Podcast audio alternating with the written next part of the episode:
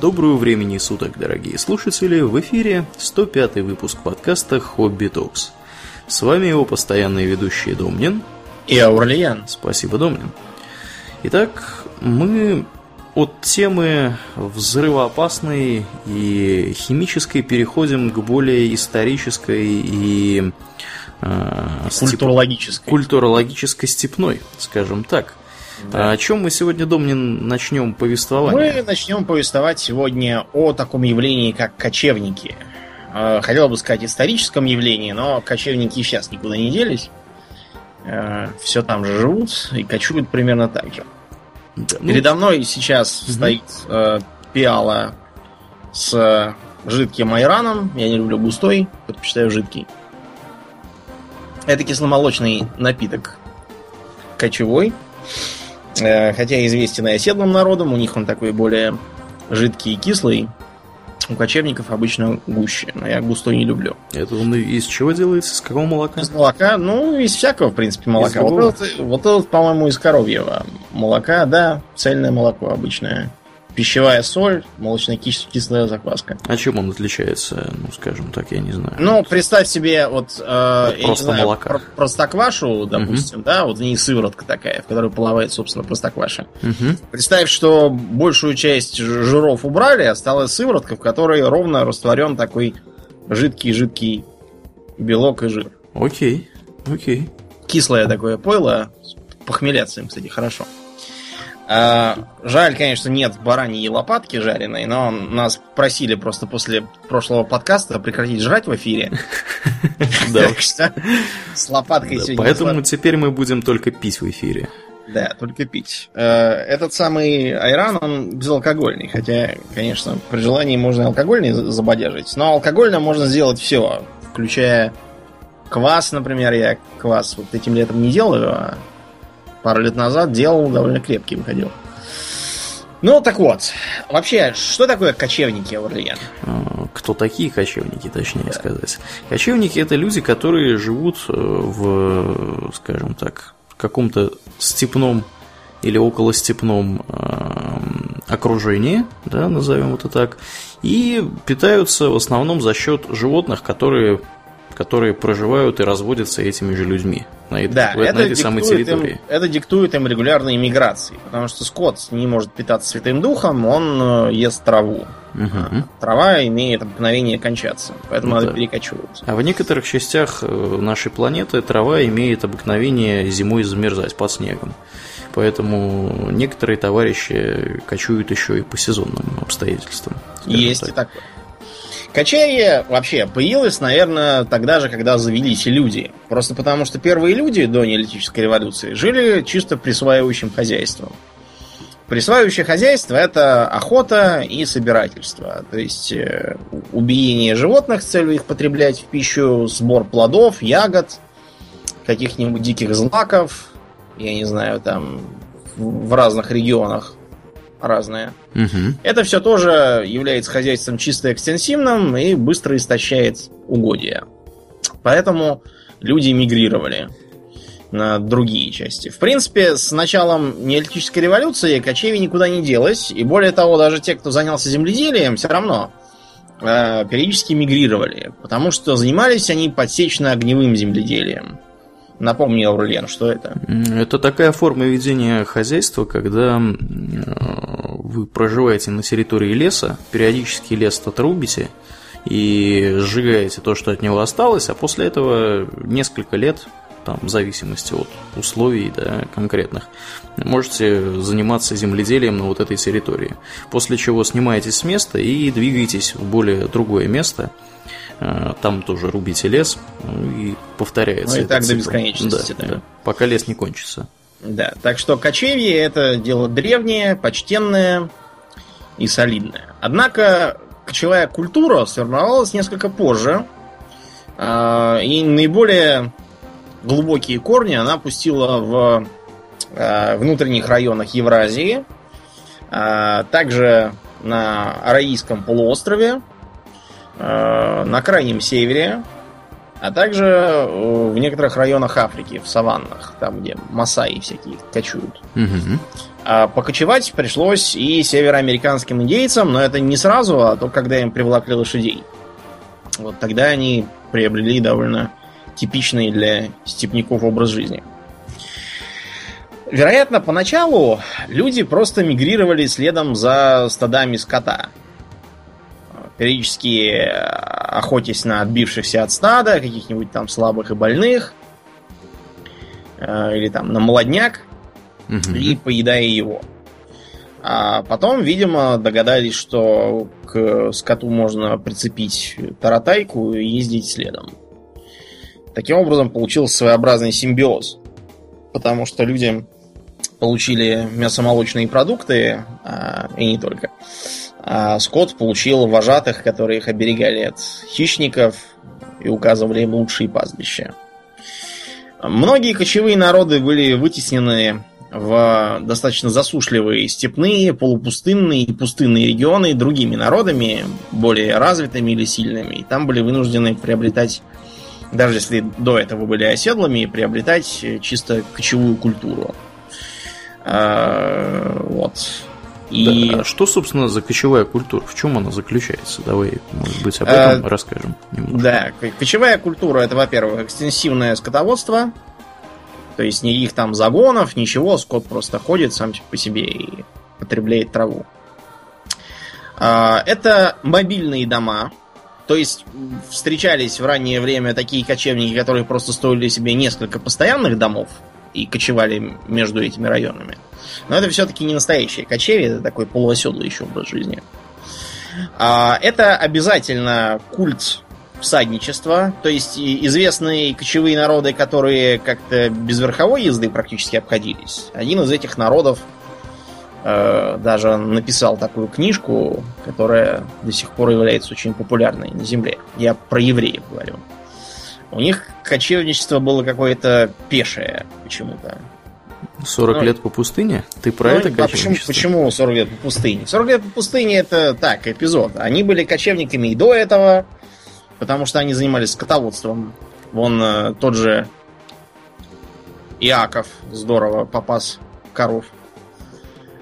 Ну да. Да, Ну, тут ну, нужно, нужно что сказать. Э, Дело в том, что в разных частях нашей планеты кочевники, вообще говоря, э, занимаются разведением ра- разного скота. То есть, если какие-нибудь южноамериканские, да, там э, кочевники и горные индейцы, они выращивают лам, то на Ближнем Востоке э, монголы там выращивали лошадей и так далее. На Ближнем Востоке просто-напросто не было в таком большом количестве этих самых лошадей, видимо, в то время. Да. И выращивали просто-напросто коз, овец, я так понимаю, да? И... Да, коз, овец. А эти товарищи далеко не ходят, вот, и сами по себе они особо далеко не кочуют, поэтому, видимо, у евреев просто и не было особой необходимости Ну да. куда-то А ездить арабы. Соответственно, ездили на верблюдах. Да, хотя да. кони у них тоже бывали. Мгм. А, как вообще выглядит типичный кочевник на вид, если мы опишем его внешность? Я имею в виду не физиономию, а шматье, снаряжение. Ну, характерным э, признаком кочевников является наличие штанов. Как ни странно. Это важно, да. А почему штанов?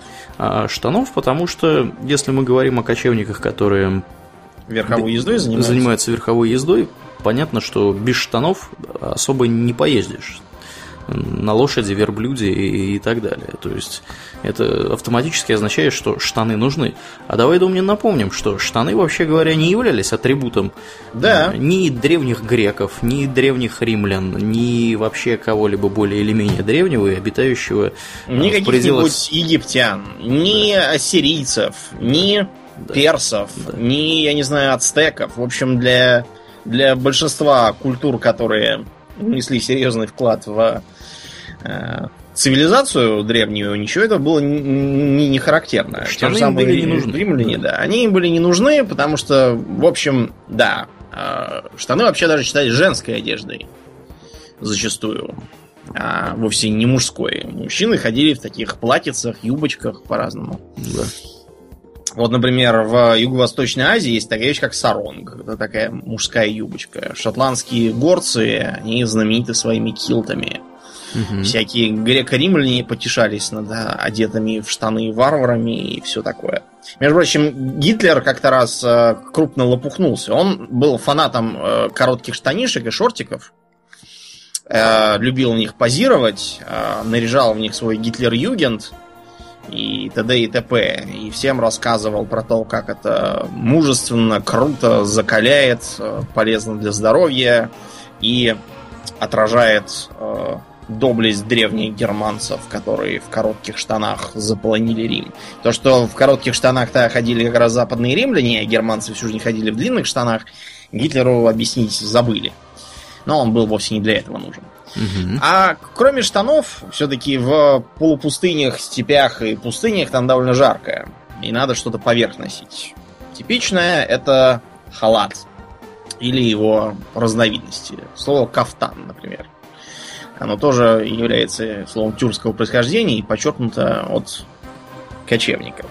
Халат я, может... я тут с удивлением узнал, что вообще говоря, в английском языке тоже есть слово кафтан. Есть, в английском языке есть слово кинджал. Угу, угу. И, в общем-то, у меня э, мои коллеги, один у меня коллега из Пакистана, он при, при, прислал мне фотку кафтана, говорит, о, говорит, смотри, какой у меня кафтан.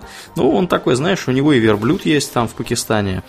Вот, э, так хорошо что, живет. Хорошо живет, да. Я, я не удивился его кафтану. Ну, да, действительно, у него такой, вот, знаешь, такой типа какой вот, типа халата вот такого, то, что мы назвали бы халатом, а вот у него такой вот кафтан.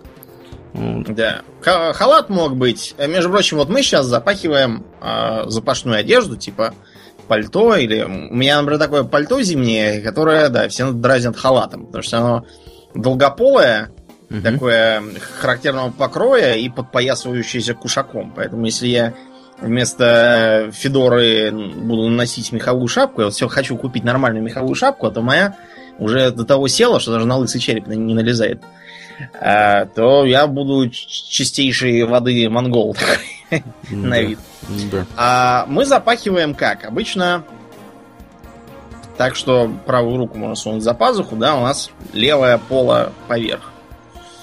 А у разных кочевых народов было по-разному. Например, некоторые запахивали строго направо, так чтобы правая пола была поверх.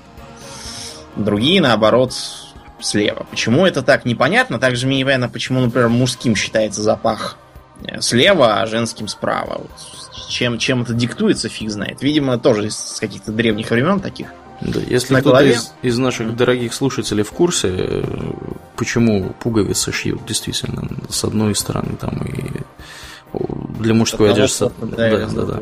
Вы нам напишите где-нибудь, а то мы. Мы что-то не знаем. Не, да. Вообще не в курсе, да. А что на голове у типичного кочевника? Тюбетейка? Ну, почему тюбетейка сразу? Тюбетейка, тюбетейки зимой, например, холодно. На голове шапка. Шапка может быть разной. Она может быть из войлока. Правда, попозже. Это летняя. А вот в Киргизии, например, в Казахстане можно увидеть такие колпачки, напоминающие немного банные колпаки. Да-да-да. А это может быть шапка меховая, из лисы там какой-нибудь. Это может быть шапка овчинная, типа вот барашковой папахи такой. А в условиях пустыни это может быть платок, головная повязка, нечто типа куфии, которые известны как арафатки в памяти о покойном Есере Арафате. А, туареги кочевники носят э, что-то вроде такой, э, не знаю, маски ниндзя и обязательно заматывают лицо.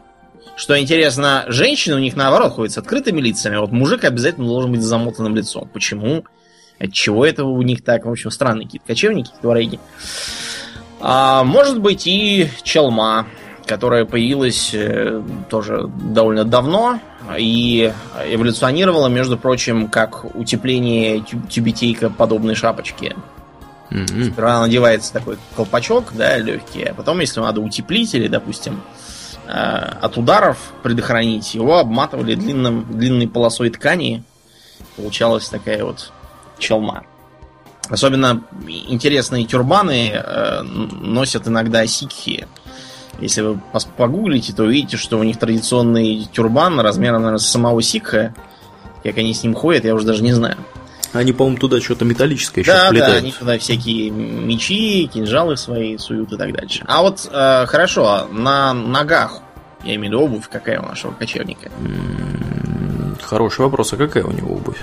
Это мягкие сапоги без каблука, сшитые из кожи, из, из войлока, но из войлока обычно делали какую-нибудь домашнюю обувь, так называемые чаруки. Мы вообще в этом подкасте и следующем будем использовать много тюрко-монгольской лексики, так что будем пояснять. Чаруки это обувь такая более-менее домашняя, она мягкая. То есть тапки. Ну, вроде того. Это скорее такие полусапожки, да, которые выполняют роль тапочек. Еще эм, были такие вот, знаете, вроде носков, сшитых, например, из шкурок теплых. Из заячьей шкурки делали такие носки для дома. По зайцу на ногу? Ну, наверное, не меньше. Сколько, интересно, зайцев нужно было на такой носок, действительно? Ну, наверное, немало. А для повседневности были более плотные, сшитые из кожи мягкие сапожки под названием гутулы. В разных регионах по-разному, но вот в монгольской степи, я так понимаю, гутулы. А что, интересно, вот эти вот арабы всякие носят? Ты не в курсе? Арабы на ногах, что да, у них тоже я запамятовал. Тоже них... сапоги какие-нибудь у них? Нет, нет, у них из сапог э, сапог вообще не очень характерен для них, для них скорее такие тапочки. Вот вроде как э, опереточные турки рисуются в тапках с острыми носами. Угу. Э, похожие на такие балетки, что ли, тапочки были характерны для арабских чепков, да. Понятно. Okay. А, только они, разумеется, были не настолько эластичны, чтобы держаться на ноге сами по себе, как современная обувь. Они подвязывались, ну, примерно как сандалии, там, древние. Лапти. Лапти всякие и тому подобное. А вот кочевая обувь, она была сравнительно высокой. Как правило, по высоте гутулов у кочевника можно было судить, чем он занимается. Если высокий, значит, он в основном ездит верхом, то есть он либо воин, либо какой-нибудь там охотник, выездной, либо еще что-то. Знатный, может, человек. Хорошо. А, женская одежда, она чем отличалась?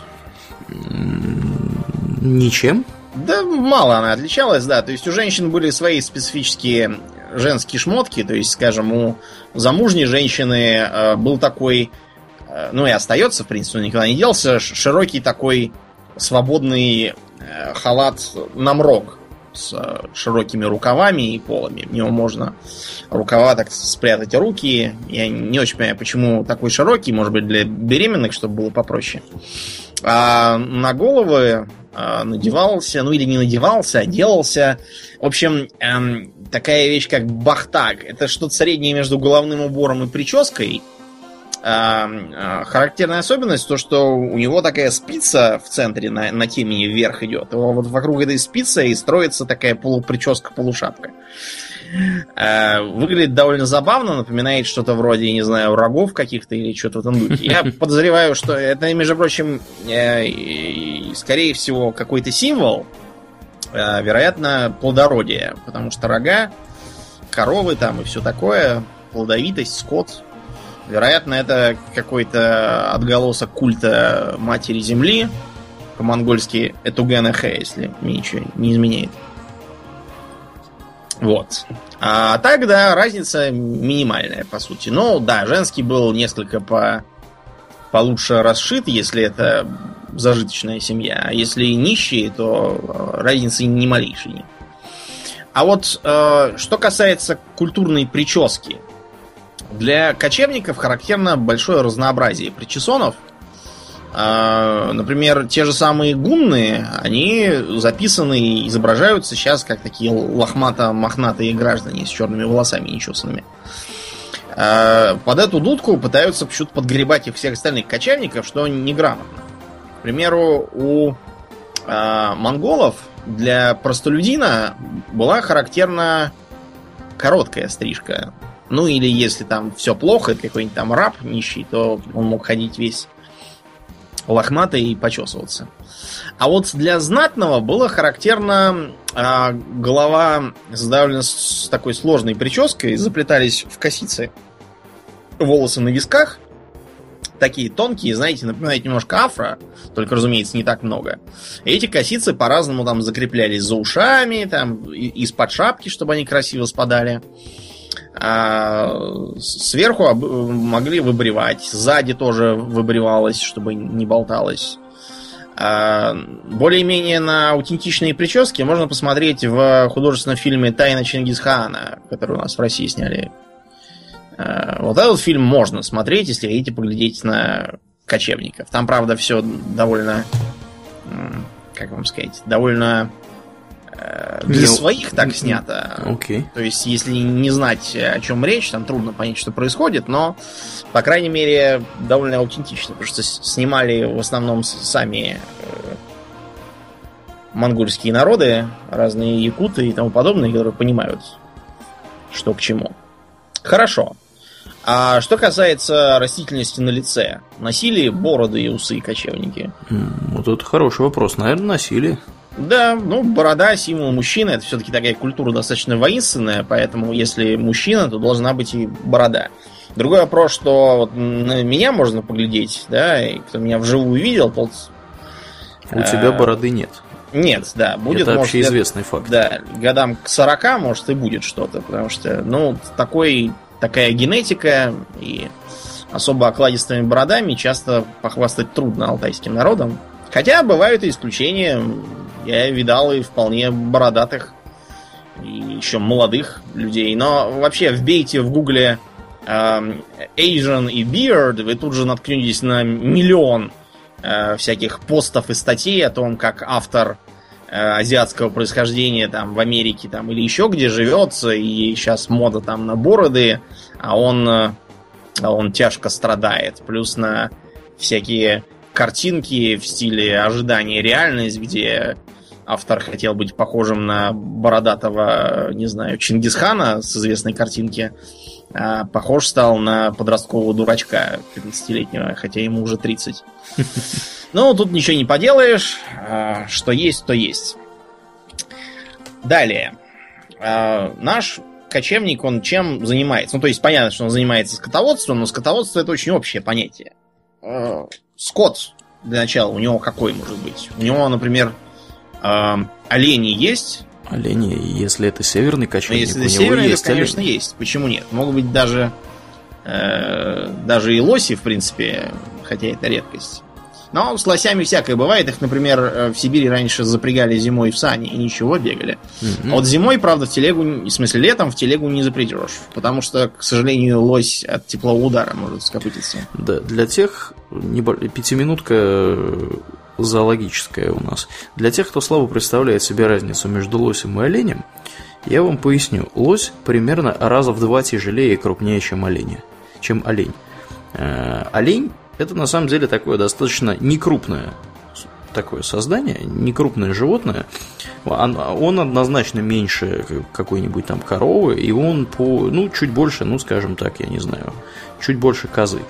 Кроме того, оленя легко опознать по телосложению. У него довольно такой крупный корпус, да. И не очень длинные ноги. А вот у лося достаточно узловатое телосложение, у него длинные узловатые лапы, само тело достаточно поджарое.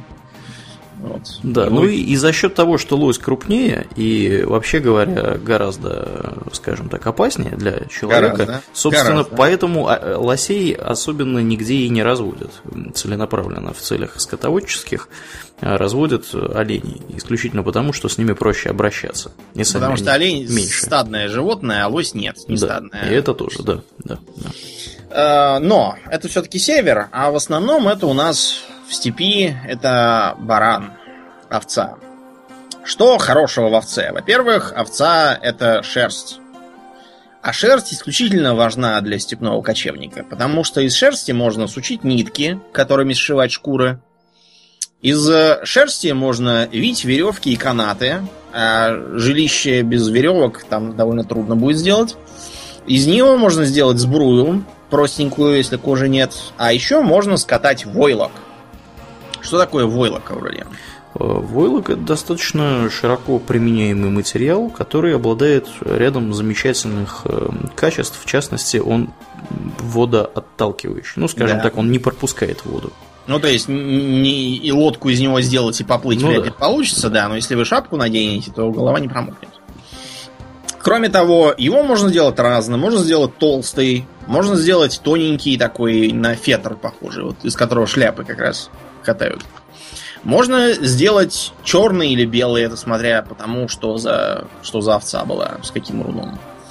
А, можно сделать из него теплую одежду, валенки, например, эволюционировали из войлочной обуви. Из него можно сделать кошму. Кошма это ковер такой на пол. А, можно сделать шердак. Э, это нечто вроде ковра, который вешают на стены. Да, между прочим, вот э, мы постоянно будем упоминать разные культурные особенности. И вам станет ясно, что многие вещи в вашем доме, ну или не в вашем, а, допустим, у соседа у какого-нибудь. Или в доме вашей мамы. Да, в доме бабушки, да, какой-нибудь. Они характерно кочевые по своей, по своей культуре. Вот у меня, например, за, за монитором висит э, на стене ковер. Ковер с пола я убрал, потому что лето, а вот я босыми ногами буду ходить. А на стене вот висит. Я, в принципе, его бы снял, потому что, на мой взгляд, этот ковер некрасивый, повесил бы какой-нибудь другой, посимпатичнее. Я не люблю ковры с э, абстрактными узорами. Мне нравится, когда там какие-нибудь кони бегут или там еще что-нибудь интересное. Вот, снял бы его и выкинул, но что ты, приедет через месяц бабушка, начнет причитать, куда делся любимый ковер. Да, ковер, вот кстати, это... ковер, кстати, достаточно симпатичный. Зря Домнин наговаривает. У нас ну... два идентичных ковра имеется. Один у Домнина, второй у моей мамы дома. Вот. Э, оба абсолютно одинаковые. Вполне нормальный ковер. Я не знаю, что Домнину он не нравится. Ну, может, не знаю. На полу у меня ковер как-то лучше. У тебя просто новый на полу ковер. Ну, старый-то я прожег, когда кальян курил. О вреде кальяна курения, да? Да, о вреде кальяна курения. Ну так вот, а, можно сделать нечто вроде узорчатого ковра из войлока, только надо делать его, соответственно, либо вплетать туда всякие нитки цветные, либо а, аппликации, либо там еще как-нибудь раскрашивать. На стенах висят в жилищах кочевников такие вот красивые аналоги ковров. А вот скажи, сами жилища-то из чего делают? Не из тоже войлока, из войлока, да, тоже из войлока. Это очень важно. А, жилище кочевника мы чуть попозже обсудим, когда разберемся с хозяйством, там это тоже очень интересно. Значит, кроме шерсти овца дает еще ценное мясо, баранья лопатка, из баранины делаются многие блюда кухни, о кухне мы тоже коротко потом поговорим. А, бараний жир, разные породы баранов дают такую интересную вещь, как курдючное сало. Очень полезная вещь, когда делаешь плов. А еще это молоко и сыр. В принципе, достаточно кисловатый он получается у кочевников, но для них это важная часть рациона. Угу. А, далее. Это, разумеется, коровы. Коровы, быки, важная часть стада. От них гораздо больше молока, чем от овцы. А сами по себе они тоже больше, и мясо больше, а главное, оно не такое жирное, так что это кому как по вкусу э, приходится. Еще быков можно запрячь в повозку, и они будут ее тянуть. Не быстро, но зато довольно значительный груз. При перекочевке валы это основная движущая сила. Кони. Кони, с одной стороны, это верховое животное, очень важное. Другой вопрос, что кони у кочевников обычно бывали двух видов. Одни поменьше, как вьючные используются, а также для других целей. А для езды и для боя отдельная порода побольше. Правда, степные лошади даже достаточно рослые и специально выведенные. Это очень маленькая, коротконогая такая мохнатая лошадка на который рыцаря, конечно, не усадишь, скорее всего, но зато она может бежать долго, питаться черти чем, и более того, даже ей можно питаться в процессе. А, объясняю как. На шее отворялась жила, из нее отпивалась кровь. Это если кочевники должны были долгий и трудный переход проводить быстро. И времени на то, чтобы, скажем, поохотиться не было а запасы пищи подошли к концу. Конь выдерживал такое в течение где-то месяца, дальше он уже отдавал Богу душу. Выдерживал, в смысле, на нем еще ехать можно было в процессе.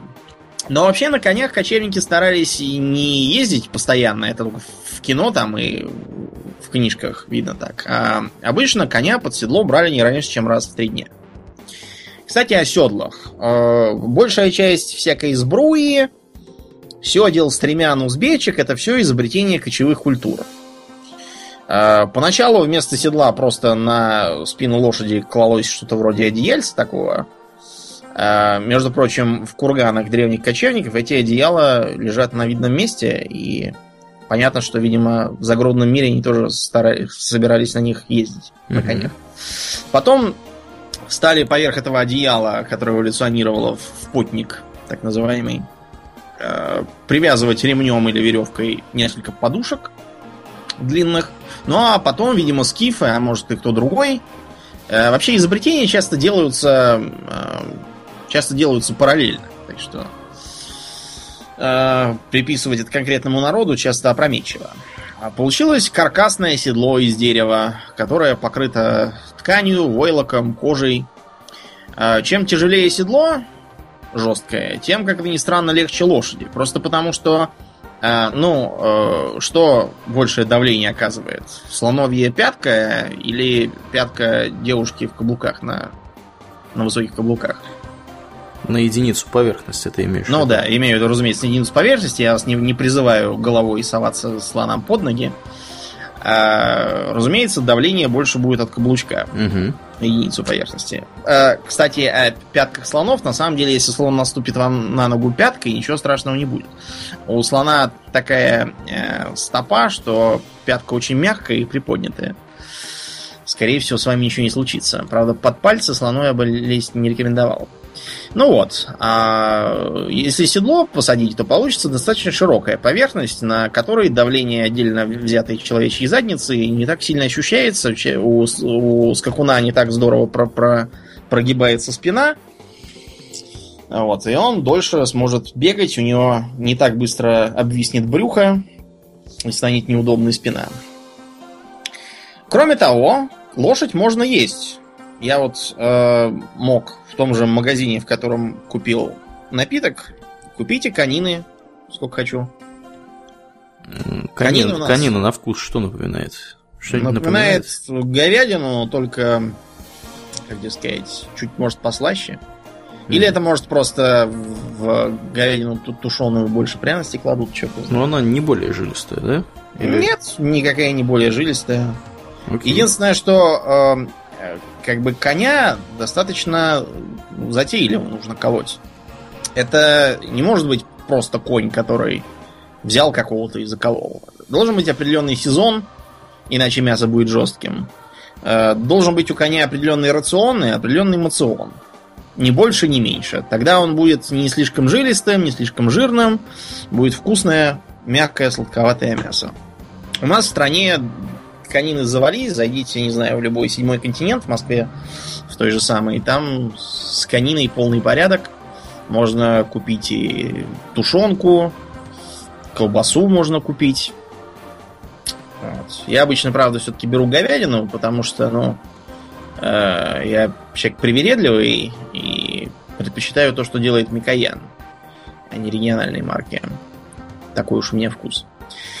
Ну и, разумеется, это молоко из которого можно делать такой замечательный напиток, как кумыс. О нем тоже в конце поговорим. Единственное, что с доением... Вот ты кумыс когда-нибудь вообще видел, Аурлиен? Может быть и видел, но точно не пил. Точно не пил. Я могу сказать, что наверняка и не видел, потому что э, промышленное производство кумыса это, в общем-то, нонсенс. Несмотря на то, что можно купить бутилированный кумыс в, скажем, Казахстане, в Татарстане тоже, говорят, есть, я точно не знаю. Мне, мне рассказывали приехавшие оттуда. Э, это, правда, не совсем то, что надо, потому что кумыс должен быть свежий. С другой стороны, если так посудить, то практически все, что мы едим, должно быть свежее, а ничего. Как-то мы приспособились в условиях города питаться, чего дают. Э, усугубляет проблему то, что у кобылы вымя маленькое, это не корова которую можно доить ведрами. А у кобылы за одну дойку получается где-то литр молока. При этом э, все это нужно делать тоже с хитростями и ритуалами. Э, должен быть жеребенок-сосунок, который должен начать сосать, и после этого его отгоняют и доят. Через некоторое время опять его надо подводить, потому что иначе ничего не получится. А же сожалению... ребенок не умирает в процессе от голода, нет? Нет, нет, нет. Че ему умирать-то? Ребенок не пропадет, не переживай. Вот. А, такой вот скот. Ну и кроме того, в пустынных и полупустынных областях это обязательно верблюд. Угу. А, верблюд, как правило, бактриан, то есть двугорбый у нас в Евразии, или в, на просторах Африки это драмадер, одногорбый верблюд. Между прочим, э, дикие бактрианы еще встречаются где-то там в пустыне Гоби, а вот диких драмадеров нет, поголовно домашнили. Я думал, поголовно съели. Да почему поголовно съели? В Египет съезди, там тебя обязательно покатают. А верблюд на дом не едят, вот скажи мне. Раз уж мы заговорили ну, о поедании. Если, если жрать нечего, то, наверное, едят, но вообще это блюдо, скажем так, только с голоду можно жрать, потому что у верблюда мясо очень жесткое, сухое, жилистое. Ну, просто потому что верблюд сам по себе сухой и жилистый. Несколько э, приятнее, судя по тому, что я читал, это двугорбый верблюд, а драмадер совсем фиговый. Его есть можно только если совсем все плохо. С другой стороны, сам верблюд ест мало, э, ест он самую дрянную колючку, в том числе солончаковую, между прочим, и ничего не мрет. Пить он может подолгу совсем не пить. Э, он достаточно спокойный, и он очень грузоподъемный. Особенно бактриан. Кроме того, на бактриане удобно сидеть между двух горбов. Сел и поехал. А, боевое использование верблюда сплошь и рядом выглядело так. А, на него ставится такая башенка, а на, в башенке сидит два мужика. Один правит, другой из лука стреляет или еще что-нибудь. И он выдерживает Но... всю эту конструкцию? Да, да, выдерживает. Mm-hmm. Ничего не случается. Кроме того, я помню, как я маленький был, и к нам при, приехал э, бродячий зверинец. И вот я помню, я выхожу, и вижу, что на снегу в декабре дело было. Сидят верблюды, дышат паром и философски на меня смотрят. И вокруг них скачут дети и гладят их по носу. И ничего, терпят, не плюются. Я очень удивился, узнав, что, оказывается, верблюд двугорбый прекрасно себя чувствует зимой, не замерзает, и что, вообще-то говоря, зимой в полупустыне Средней Азии может быть и минус 20. И ничего, верблюд прекрасно живет. Единственное, чего он не любит, это повышенной влажности. Вот в какие-нибудь джунгли его тащить нельзя. Там он болеть начинает. Заплесневеет. Ну, в том, в том числе заплесневеет. Ну, я, я фигурально выражаюсь, разумеется. Я имею в виду, что запаршивеет, конечно.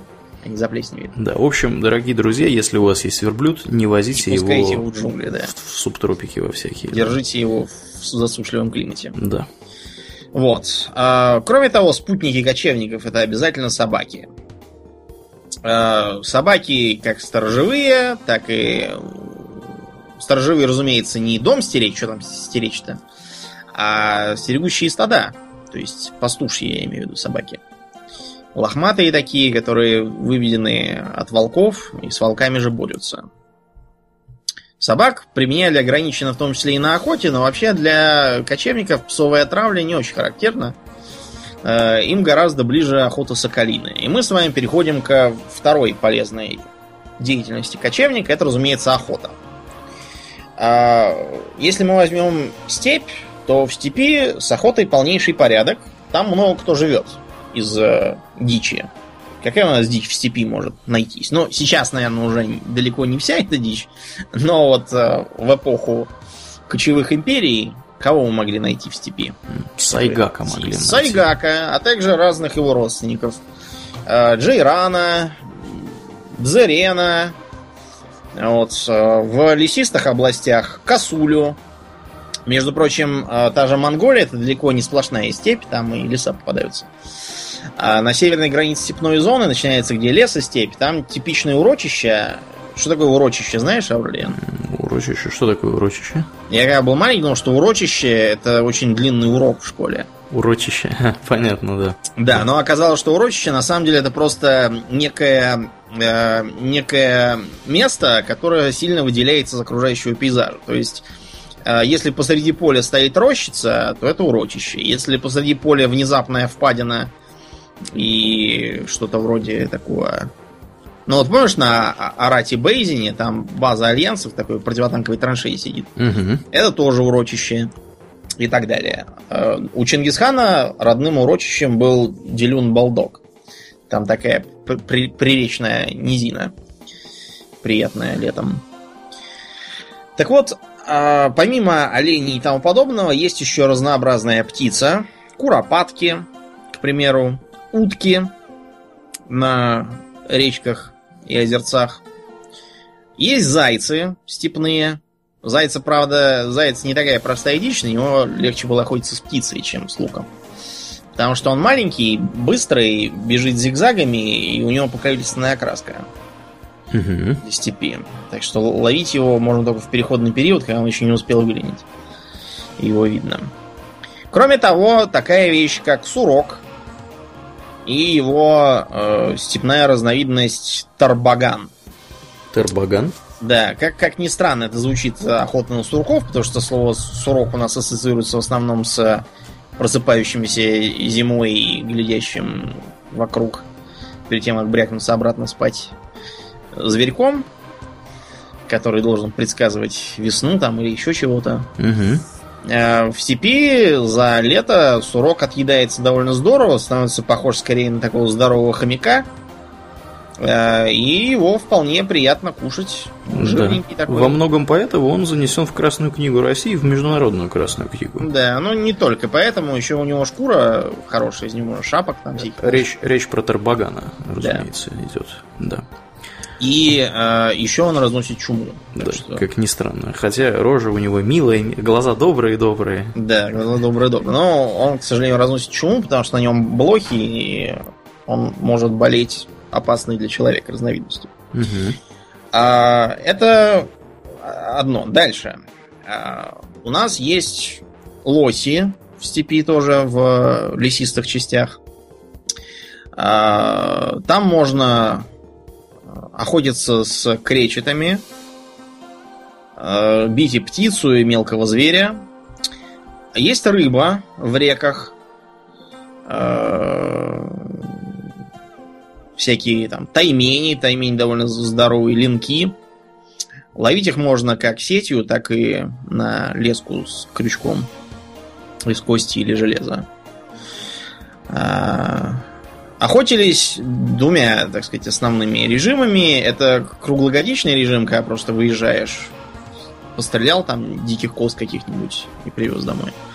И зимняя загонная охота, когда большое племя собирало облаву, облавило дичь, часть убивала, а остальных, если там попадались лишние, отпускала, чтобы на следующий год дичь не кончилась.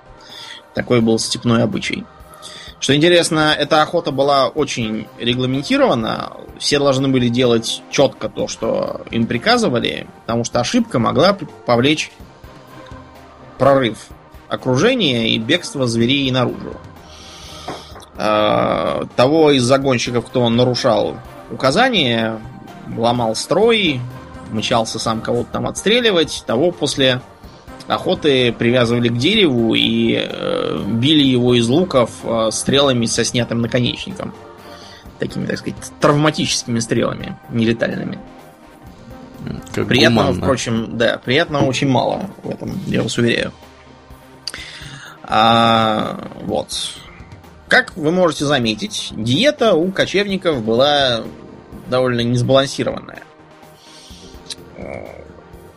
Это мясо, это так называемая белая еда, то есть молочные продукты. Угу. А, свежее молоко пили редко, потому что надо пить парным. Чаще употребляли э, ферментированные кисломолочные продукты. Это мог быть тот же кумыс, это могла, могли быть разновидности вот этого айрана. Это мог быть дуг. А, дуг это вот представьте, если у а, допустим, если бы я бутылку с а, своим пойлом не встряхнул, чтобы жир со дна поднялся, а просто слил бы сыворотку, то вот это был бы примерно дуг. А зачем, вот, Домнин, скажи мне, они все вот эти напитки вообще изобретают на основе молока, которые построены? Ну, оно же скиснет через день да, и все. Ну, чтобы, чтобы хранилось. Консервация, дальше, да. да. А, э, когда еще не была изобретена пастеризация для молока, коров водили по улице и доили у дверей покупателей, у домов. Это где такое было? В Европе. Угу. в немецких всяких городках ходила молочница в белой шапке, водила корову и доила перед дверями. И в России тоже. Угу. Так что Интересно, да. Вся эта ферментация, она специально для этого. Потом э, мясо. Мясо ели свежим. Особенными деликатесами считались лопатки баранов.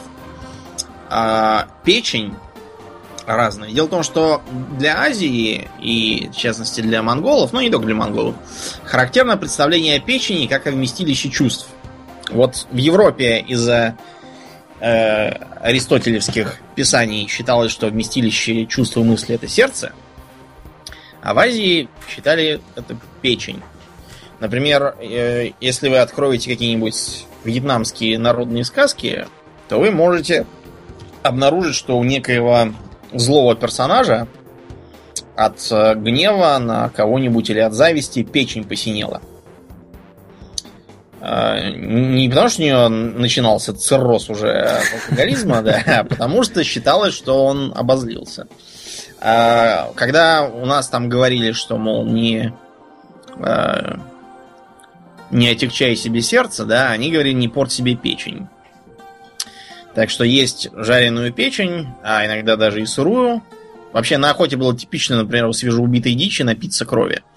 А, видимо, таким образом они боролись с авитаминозом и прочими нарушениями. В качестве растительной пищи выступали разные приправы. Это мог быть, например, степной лук, который ели и зеленым, и с луковицами. Луковицы кидали в суп. А, потом черемша, разные коренья. А черемша, Домнин, это что такое? Черемша, растеница такое. А, вот если вы вобьете, то увидите характерные такие кустики.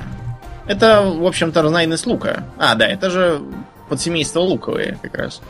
Но это у лука есть, у него луковица и толстый стебель, который тоже можно жевать. Mm-hmm. Окей. Так что его добавляли и как приправу, а если бедность и голод, то приходилось и так жрать. Тут уж ничего не поделаешь. Употреблялась как приправа соль, потому что, ну, понятно, что с солью в степи полный порядок, потому что там солончаки попадаются, э, соли много. Некоторые кочевые народы, между прочим, вели этой солью торговлю с э, окрестными жителями оседлыми. А в качестве покупаемого товара часто э, большую роль играли пряности, которые везли там откуда могли. Из Китая там, из Ирана, из разных других частей. Это у кочевников очень ценилось, поскольку позволяло разнообразить себе рацион. А в качестве дорожного такого продукта пайкового употреблялся хурут, он же курт в Средней Азии. Он же курут, он же корот. Да, или просто корт, смотря где. Это все зависит от языка, потому что для монгольского характерны более длинные слоги, полногласные, а для среднеазиатских более короткие. Э, аналогия примерно такая, знаете, как у русского языка полногласного и у западнославянских неполногласных.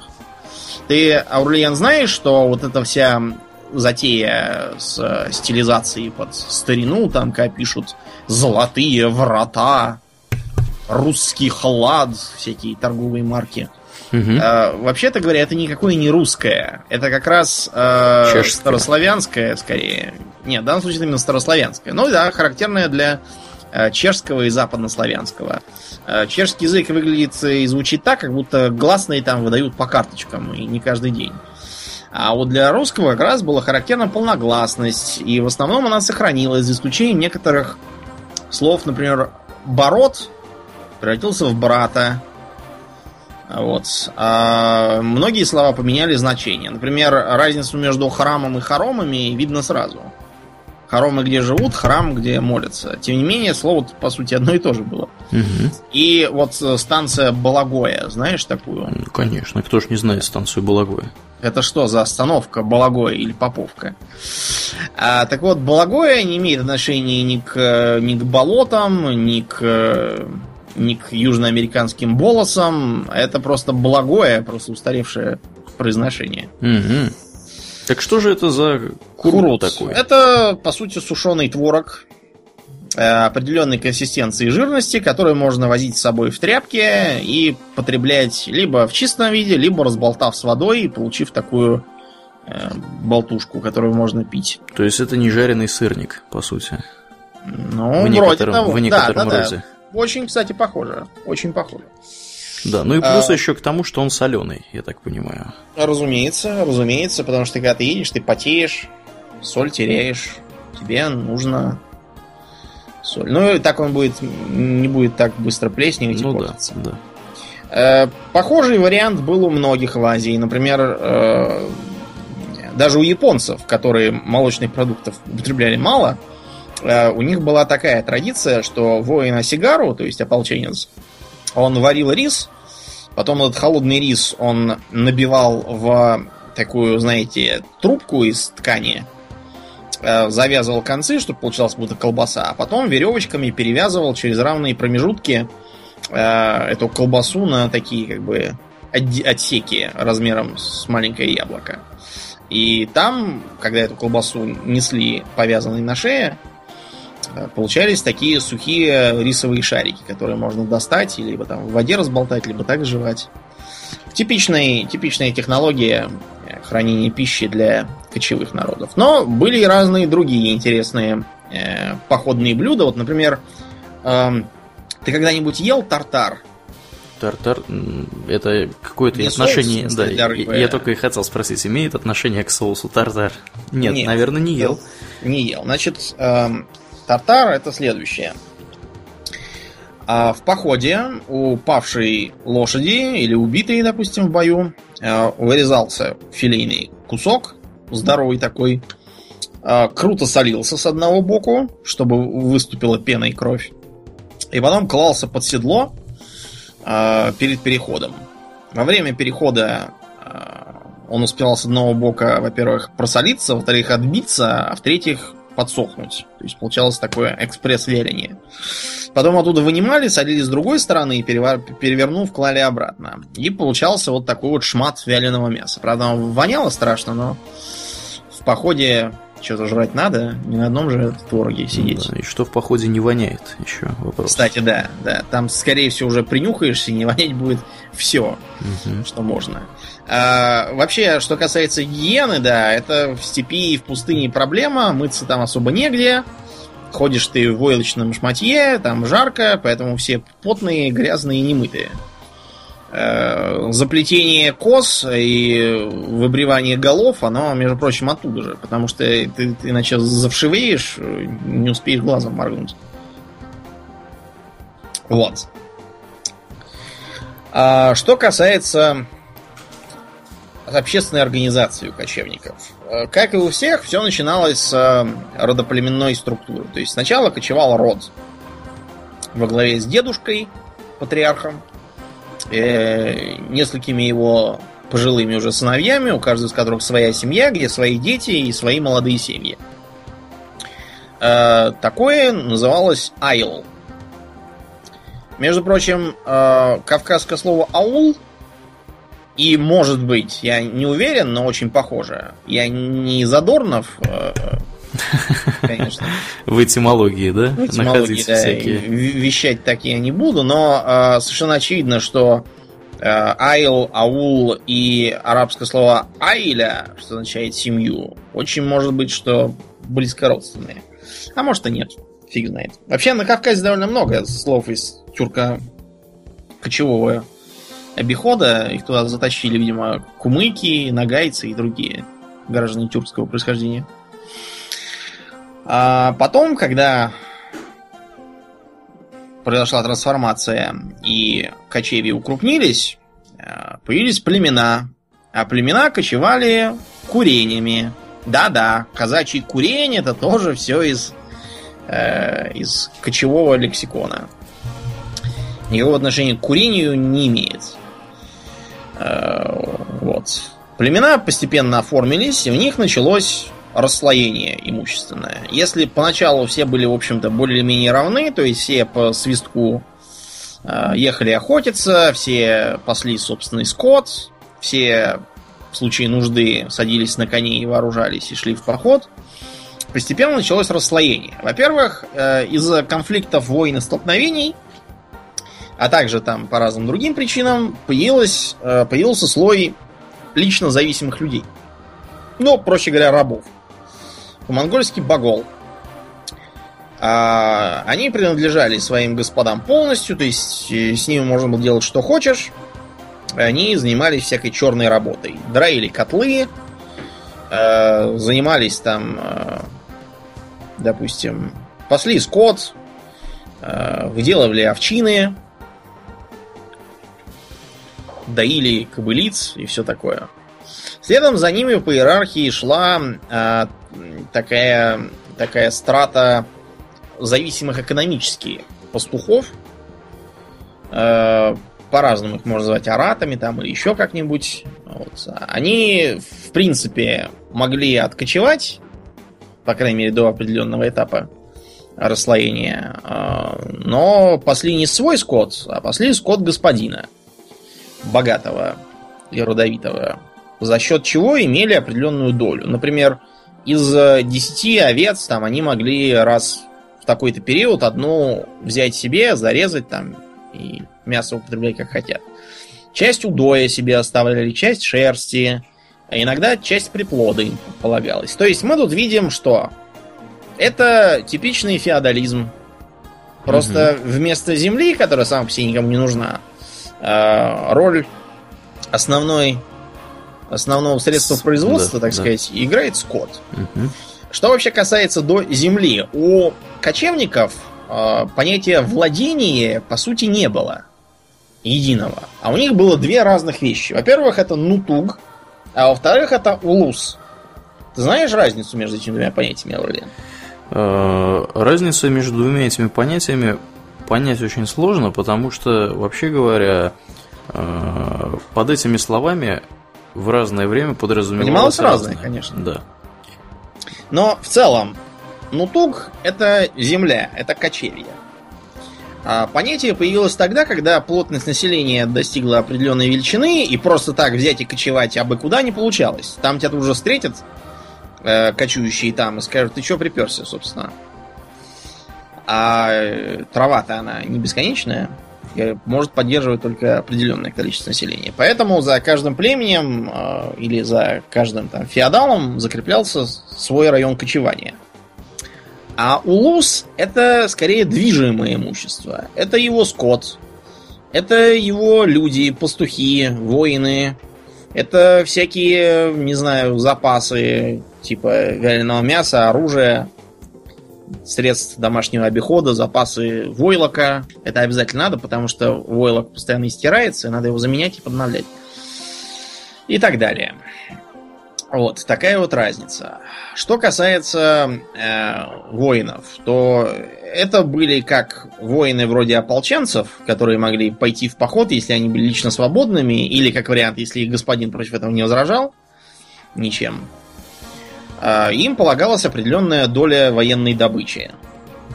А у любого феодала, Найона по-монгольски, была также своя личная дружина. Дружина так и называлась Нукер. И Нукер это буквально друг означает. Точно так же, как, я не знаю, у Александра Македонского, помнишь, у него были гитайры. Угу. Личная конная гвардия. Гитайр означает товарищи, друзья, спутники. Вот то же самое и Нукер. Нукер, в отличие от ополченца, ничем другим не занимался. Он должен был постоянно быть при господине, делать э, всякие там... Э, ну, в общем, выполнять приказы, заниматься караульной службой, ходить с ним в походы, стеречь его юрту. Караульная служба была отлажена, так что у, дверей э, юрты господина должны были по ночам дежурить по двое или больше сторожевых. Это были конные разъезды далеко в степи, но чтобы на тебя вдруг не свалились соседи из-за горы, чтобы ты об их прибытии знал за двое-трое суток. Поэтому рассылались дальние разведывательные разъезды. Ну и, разумеется, собственно, наёны. Они могли быть побогаче, победнее. Наён мог э, управлять небольшим племенем. А наён мог быть э, частью верхушки крупного племенного союза. Найоны могли быть друг другу как родственниками, так и просто еще не успевшими породниться главами некогда независимых родов и племен. Над Найонами мог стоять кто? М, Кто наемный? Хан. Хан? Ага. Конечно, Ага. да. Мог стоять хан. Хан, как правило, возглавлял либо крупный племенной союз, вот, либо одно очень большое племя, которое, может быть, уже успело растворить в себе несколько маленьких. А, у хана могли быть вассальные наены, а, могли быть прямо подчиненные ему, то есть э, выполняющие, по сути, роль его помощников, советников и командиров отрядов. А в тех случаях, когда кочевые народы доживали до э, чего-то вроде кочевого государства, начинавшего уже оформляться в э, субъект региональной политики, над ними сидел Каган или же Хаан. Между прочим, Чингисхан был именно Хаан, так что название того фильма, про который мы упоминали, правильное. Он был не просто хан, он был скорее уровня императора, а не короля. Так, ну и мы с вами не поговорили еще о двух вещах. Это жилье кочевника, а также его вооружение. На этом будем сегодня заканчивать. В чем живет кочевник у нас, Аурлиен? Кочевник живет в этаком домике, который называется юрта. Да. Юрта это тюркское словцо. Вот, например, в Монголии говорят гэр. Вот, но привыкли уже говорить юрта. Юрта делается из чего, Аурлиен? А Юрта делается из... э, У нее есть, я так понимаю, какое-то основание, которое... Да, это деревянный каркас такой решетчатый. Похож, знаете, на косые решетки, которые на дачах садят, чтобы ползучие растения обитали. Мгм, мгм. Потом есть какие-то еще, я так понимаю, типа... Как они называют? Ну, не знаю, бревна, не бревна, называй это как угодно. Которые... жерди. Жерди, да, поддерживает которые крышу.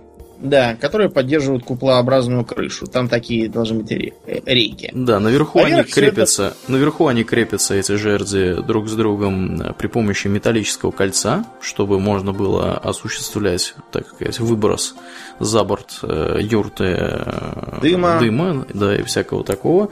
Вот, а сверху домнин что они натягивают? А Сверху натягивается войлок, но в некоторых случаях, там, если с войлоком было туго, а племена вели такой полулесной образ жизни, э, это могли быть шкуры. Но войлок гораздо лучше, чем шкуры, я вас уверяю. Потому что, во-первых, он может быть разной толщины, на лето, на зиму. Во-вторых, э, он э, всяко э, теплее и плотнее от ветра любой шкуры.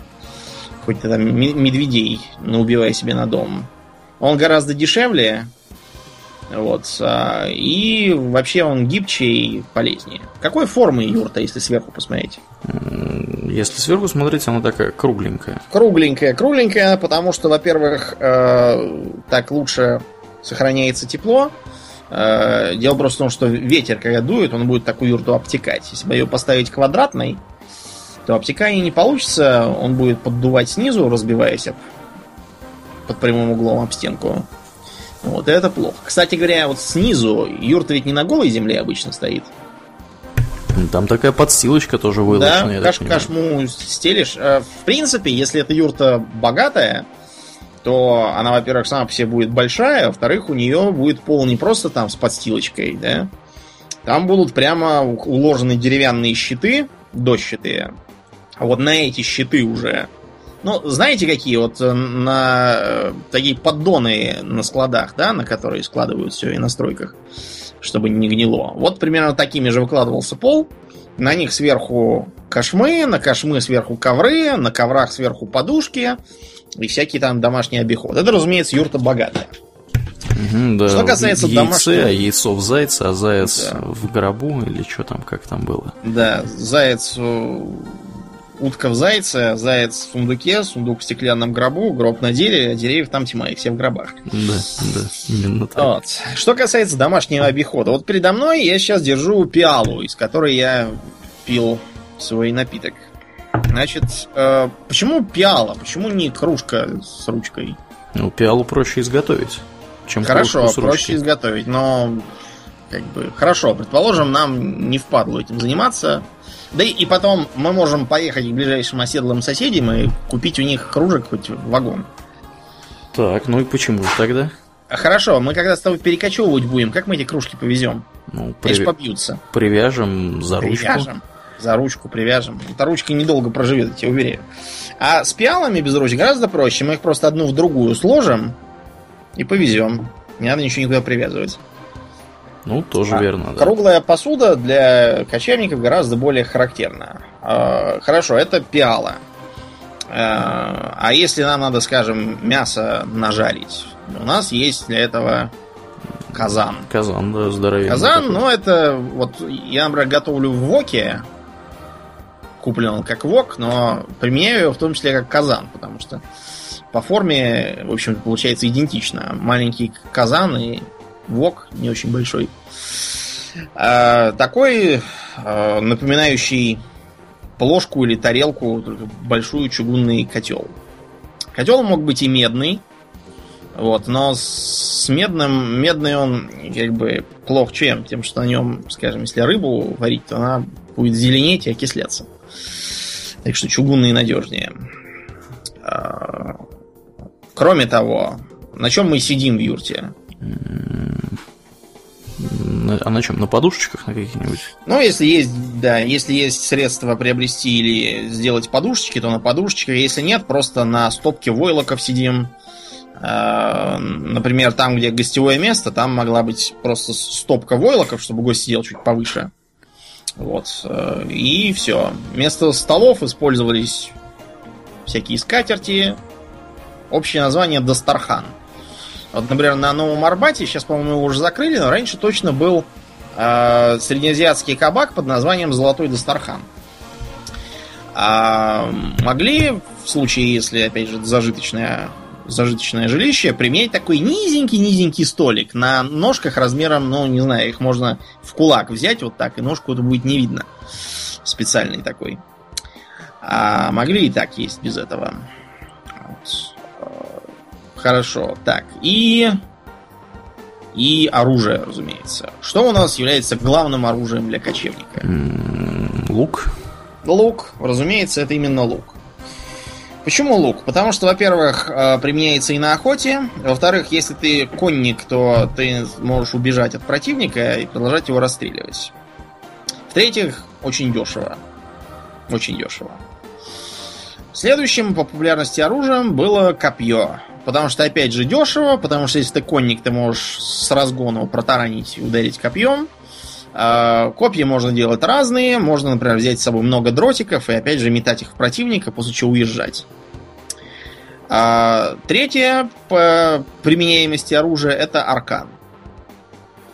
Арканом можно, например, свалить с коня врага, можно пешего поймать арканом, поволочь за собой и взять в плен.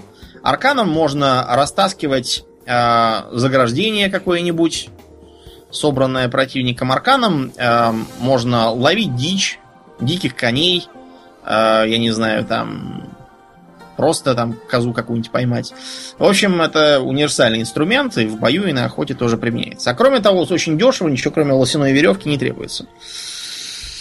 А вот что касается мечей, Аурлиен, как у нас с мечами дела обстоят? Потому что что не изображение кочевника, это обязательно сабля в руке, и он кого-то этой саблей хочет отоварить. Э, Я так думаю, что с мечами все прискорбно, потому что Да. кого, собственно, рубить мечами-то этими? Ну, нет, на- найти кого рубить можно. Проблема в том, что мечи делаются из железа. Железо у кочевников было, но и кузницы были тоже такие, тоже мобильные. Но, понимаете, это и дорого, и опять же, пока не очень понятно для чего. Э, Рубить доспехи и кольчуги, ну, кольчуг, например, в монгольских захоронениях времен до Чингисхана не найдено вовсе никаких. А, так что мечи, сабли и такие палаши это больше для знати, это оружие статусное, оружие очень дорогое.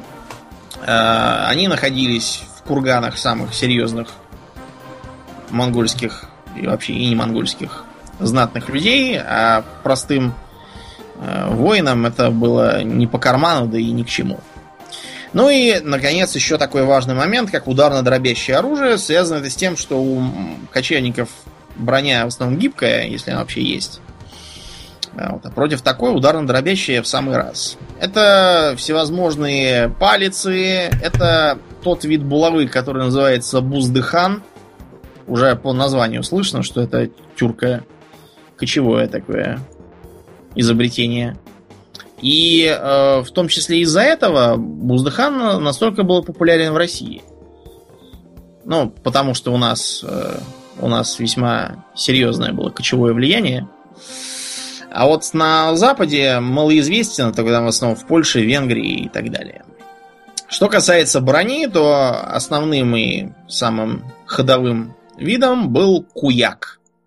У нее есть еще одно происхождение, произношение, но мы лучше не будем его произносить. А куяк это сплетенный из толстых полос вареной или дубленой кожи, а также часто армированный металлическими бляхами нагрудник. Он, э, в общем, довольно тяжелый, если принимать во внимание, что все-таки кожаная броня э, плохо гнется, но зато может предохранить тебя от стрелы очень легко. На голове может быть железный шлем. Шлемы вот в основном э, тоже были для ханов, наенов и ближних нукеров. А простой кочевник, как правило, надевал на войну толстую шапку из меха. С расчетом, что она поможет задержать стрелу или не даст ее разрубить прямым мечом. Но мы с вами уже переходим к эпохе кочевых завоеваний, к их славным деяниям. Об этом мы с вами поговорим на следующей неделе. Оставайтесь с нами и узнаете, почему венгры сами себя называют мадьярами, э, откуда в русском языке появилось столько слов типа башмак, сундук, карандаш, да и много всего другого. Ямщик. Да, ямщик, башня и кафтан тот же самый, угу. тьма тьмущая и тому угу. подобное.